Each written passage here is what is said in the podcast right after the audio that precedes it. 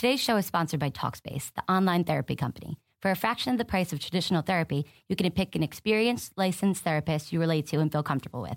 Each and every therapist has at least a master's degree and has completed over three thousand hours of supervised work. To match with your perfect therapist, go to Talkspace.com forward slash boom. And to show your support for this podcast, use code BOOM to get thirty dollars off your first month. That's BOOM. Talkspace.com slash boom. B O O M. All right, welcome to another episode of Locked On Bulls, uh, part of the Locked On Podcast Network. Uh, I'm Sean Hyken uh, of Bleacher Report and N B C Sports. With me, as always, Cody Westerland of six seventy The Score. Remember, you can subscribe to us on iTunes and Stitcher. Leave us a five-star review. We're on Audio Boom as well. Follow us on Twitter at Locked On Bulls. Uh, email us with any basketball questions or uh, advertising inquiries at lockedonbulls at gmail dot com. Cody, I am in Las how Vegas is, for Summer League. You are not. How is Vegas treating you? I feel like that's more entertaining than Chicago this time of year. it's, well, it's hot, but it's a different kind of hot. Because in, in Chicago, it's humid. In Vegas, it's dry, but it's still just brutally hot outside. But, you know, en- enough about the weather. The, you know, that's that's... That's not that interesting. It's you know it's been it's been good. It's been, it's been fun to you know see people. Summer League, even if you don't really care about the games, because the games themselves are just kind of glorified scrimmages. But you know this is one of those few times a year. The others being like All Star and the finals and the draft combine. All the N B A media is out here. All the scouts are out here. All the G Ms are out here. All the agents are out here. All the coaches are out here. It's just kind of a place where the entire N B A comes together. And so I've gotten to catch up with a lot of people, talk to a lot of people, just kind of get a feel for you know what's going on around the league. And then, you know, we saw some of the Bulls' young prospects. Yeah, I was going to say, what has stood out to you so far? Are the the Bulls are red-hot two and oh themselves. They're, They're on undefeated. Their way to that uh, Las Vegas Summer League Championship banner. Yeah, undefeated in the Rondo era since he's been signed. They're two and oh in Summer League. And Rondo's the, here. The, yeah. Yeah, what uh, what's he doing? He's hanging out on the sidelines with Fred Hoiberg, huh? Yeah, so this was actually kind of funny. Uh, yesterday, uh, he, you know, Fred, Fred was talking about how he thinks this is going to be a great fit, and then uh, today he said that uh, Rondo is going to be another coach on the floor and an extension of himself. Which, uh, I mean, that's that's we'll see how long that lasts. But yeah, Rondo was here today. He was sitting on the bench during the Bulls Summer League game, talking to Denzel Valentine, talking to Chris Felicio, giving them pointers on, you know, different things. Denzel said that, you know, Rondo, you know, was giving him, you know, ideas about like, you know, things he was seeing on the court as far as passes that he could have made, and it was helpful. So, you know, I think the fact that, you know, we'll see how all the chemistry stuff goes later on, but I think the fact that Rondo at this point in his career, at this age, you know, made an effort to be out here with the team and, like, helping out the young guys that he doesn't know at all, uh, I think it. I think I think it's off to a good start. Yeah, well, yeah, well I was going to say, yeah, I'm glad to hear he's uh, all in with these young guys on the Bulls. That's a good thing. He kept up his weirdness level a little bit from the T V perspective. I did watch the game on E S P N two. I'm not sure if the Bulls were on E S P N two tonight uh, because of the showcase that Chris Felicio put on or because Ben Simmons was playing for the seventy-sixers. But whatever the reason, the camera did cut to Rondo for a few seconds, and he just stared down at the floor and, like, put his hands over his head. And it was a really awkward, like, fifteen seconds of T V. So I just thought that was kind of entertaining a little bit. But on the floor, what did you see? Chris Felicio led the Bulls with seventeen points tonight.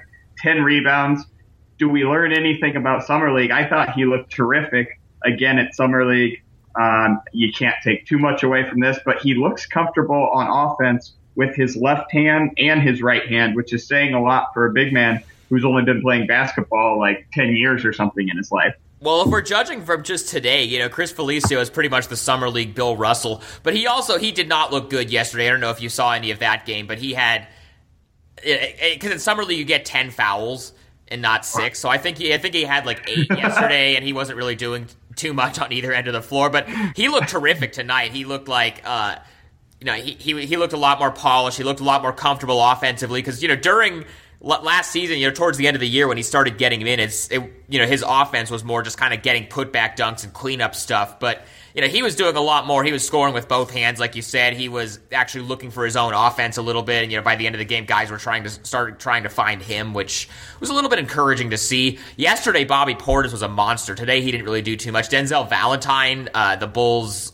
uh, lottery pick from this year, he uh, yesterday he missed all of his three-point attempts. This year. Okay. This year he missed, I mean, t- t- today he made a couple, and he said that yesterday it was just kind of nerves because it was his first ever game against N B A competition, but then today the game slowed down a little bit for him.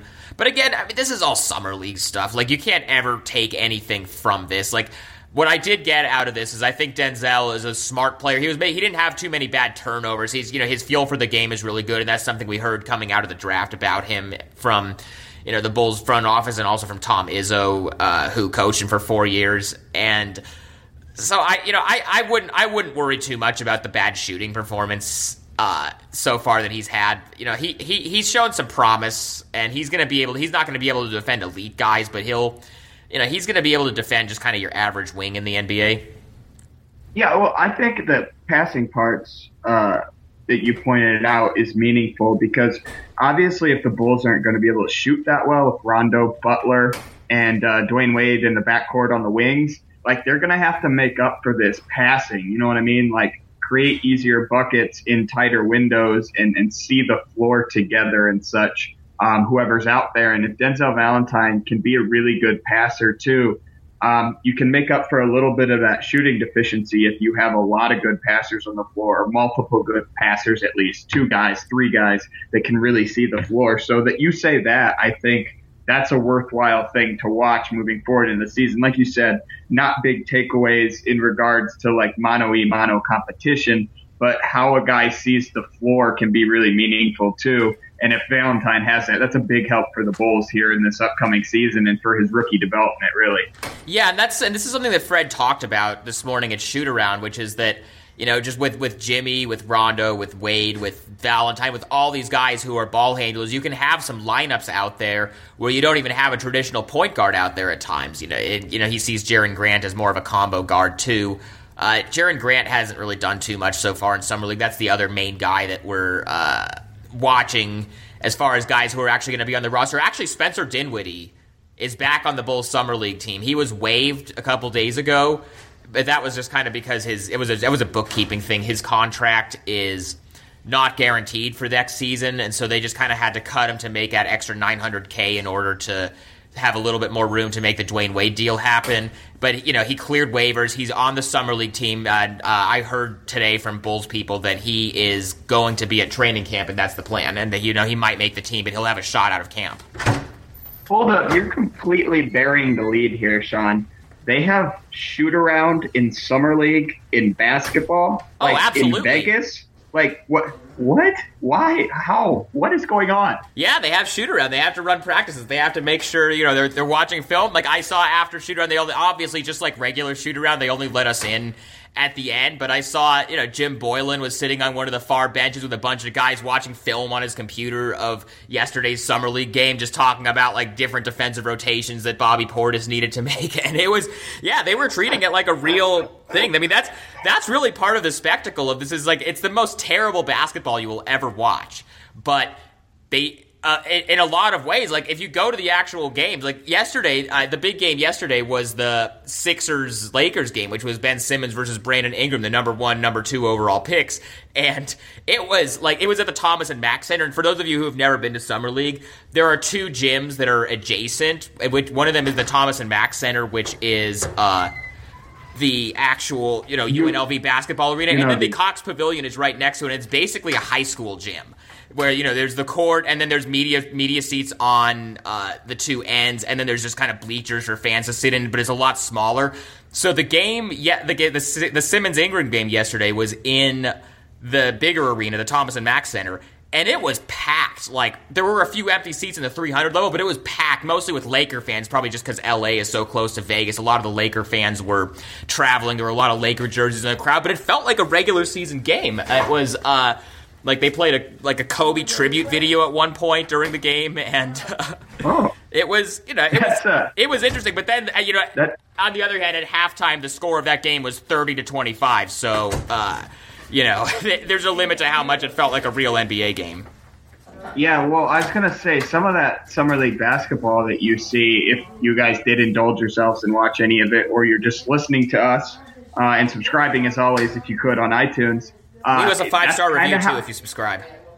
That's kind of how the Bulls basketball will look next year at times. Not that bad, but it could be slower, slower and choppier because of the addition of Dwayne Wade and Rondo and Butler don't fit perfectly. But I did want to point out we're not talking extensively yet about Dwayne Wade because the Bulls haven't officially signed him. Fred Hoiberg can't directly comment about Dwayne Wade yet, but he Sean, did mention he this has morning. indirectly commented. So what he tell you guys indirectly? He said that they're looking to sign a all-star type of player who has won multiple championships. That that's what he said. He didn't give any specifics. It's worth pointing out that LeBron James is still unsigned, so the Bulls could have a deal in place with LeBron James that we just don't know about. That's a possibility until it's not. But I have been told that the plan is for because for Dwayne Wade to be in Chicago tomorrow to take his physical, and then they're going to officially announce the signing, and then they're going to do the press conference introducing him at the end of the month on July twenty-ninth, because he has a tour that he's supposed to do for China, in China, so he has to go do that, and then they're going to do the press conference. We still do not know. The biggest uh, question of the offseason is which number is Doug McDermott going to wear, because remember, after the Wade signing happened, or after the, the news came out that Wade was going to sign with the Bulls, Doug posted his old number three jersey on Instagram and said that he's going to change his number. We do not yet know what number he is going to change it to.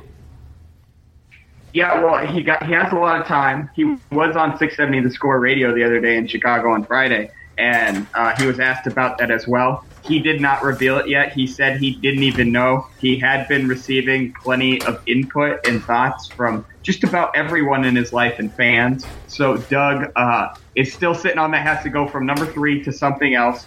And, you know, Doug McDermott's going to have to play a lot and play well for the Bulls. And it was kind of funny when we had the press conference with Gar Foreman and uh, the Rondo availability. Gar was asked, you know, uh, hey, who's going to shoot on this team because the backcourt doesn't have big numbers? And he basically goes, oh, well, Doug can shoot. Yeah, Doug can shoot.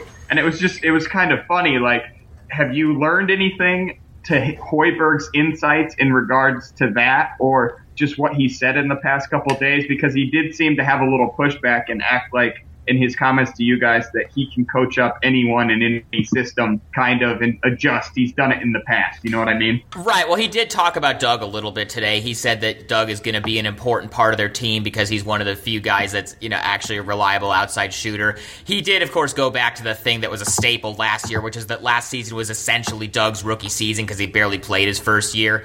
And uh, it's... You know, it's going to be interesting to see what happens. He talked about how Doug is bulked up a little bit. He might be able to play some power forward in some of those versatile lineups. He is apparently working on defensive drills, which, you know, I feel like uh, Doug McDermott is going to be a good defender this year. Storyline is going to be this year. You know, the, the Derrick Rose has developed a jump shot of previous training camps. There's the storyline that comes up every year and then never amounts to anything. But, you know, we'll see. Maybe we'll be proven wrong. Yeah, well, I did want to mention, too, in that radio interview the other day, Doug said he expects to play the power forward spot more than he had uh, previously, and he said he's discussed that with Hoiberg. So this isn't something that is still just like a theory or an idea for the Bulls. They're kind of approaching it and putting it into practice a little bit more without, with at least in regards to the planning of it and what they can do. And Hoiberg said he's been watching a ton of film, so that would be really interesting. You were the one that asked him, hey, what's the starting lineup going to be, Fred? Is Niko going to be in it? And he kind of deferred to that question or just said something generally speaking, if I remember right. Yeah, he just kind of said that stuff is going to figure itself out in training camp. I would think, just you know, thinking logically here for a second, because assuming that four of the five starters are going to be Rondo, Jimmy, Wade, and Robin Lopez, you know, just in terms of incumbency and seniority, you would think Taj Gibson would be the starter, but I feel like you almost have to put either Doug or Niko Mirotic out there just to have one person who's a threat to shoot from the outside. Yeah, and I don't think I don't think you can put Doug out there to start by any means. No. Ever at power forward, you'd be hemorrhaging way too much defensively and way too many weaknesses there. So I, that that idea, I think, is more of like a three or four minutes a game type thing, or for a certain stretch here, or when the matchup is really favorable or they find something that's working to do it. That's by no means like a big thing, but it is it's just another, I guess, weapon in the arsenal of options for a Bulls team that they're going to have to get creative. Fred Hoiberg is, and all these guys are going to have to get creative, because it's going to be a totally different style of basketball, really, than what Hoiberg would dream of, or even what we've seen in the past. Yeah, it's going to be interesting. This is definitely, they, you know, Gar and Pax did say at the end of the season, after they didn't make the playoffs, that there were going to be changes, and there certainly are changes. Whether those changes are good or whether they're going to result in more wins or a playoff spot is, you know, kind of remains to be seen. But it, I will give them this. They did follow through on their uh, promise to make things look different this year. It will certainly be different. Yeah, that's absolutely correct. And we'll certainly have uh, much more, I think, from you in Summer League dispatches here in the coming days, Sean. The Bulls don't play till Tuesday against the Spurs, am I right? Yeah, and I might not be able to. I might only see the first half of that game because my flight is, you know, a couple hours after that, so I might just have to leave early for it. But I'll be around Vegas the next couple of days. I'll, you know, keep talking to people, even on days they don't play. The Bulls personnel are around, so I'll talk to whoever I can talk to. We'll be back, you know, probably tomorrow or Tuesday uh, over the next, you know, couple weeks or so, and then I'm going to be back down in Vegas next week for, I'm going up to Portland uh, this week to visit my family for a couple days, and then I'm going back down to Vegas next week for uh, Team U S A training camp, which will involve Jimmy Butler, so, you know, we'll get to catch up with Jimmy, talk with him a little bit. I think he hasn't talked since the Wade and Rondo stuff happened, so we'll get his take on that. Tom Thibodeau is going to be there. It's always interesting to get his take on stuff as an ex-Bulls guy, so uh, It, there will there will be stuff. I will be out in Vegas for a while. I will be out on the West Coast, uh, and then we have the U S A stuff in Chicago at the end of the month that you and I are both going to be at. So we'll have updates from stuff. Just keep it on Locked On Bulls. You know, subscribe to us again on iTunes, on Stitcher, on Audio Boom, whatever is the most convenient for you. Uh, you, you know, follow us on Twitter at Locked On Bulls. Follow me at Hyken. Follow Cody at Cody Westerlund. Uh, if you uh, want to send us basketball questions or uh, uh, advertising inquiries, just, you know, email us lockedonbulls at gmail dot com, and we will be back with you shortly.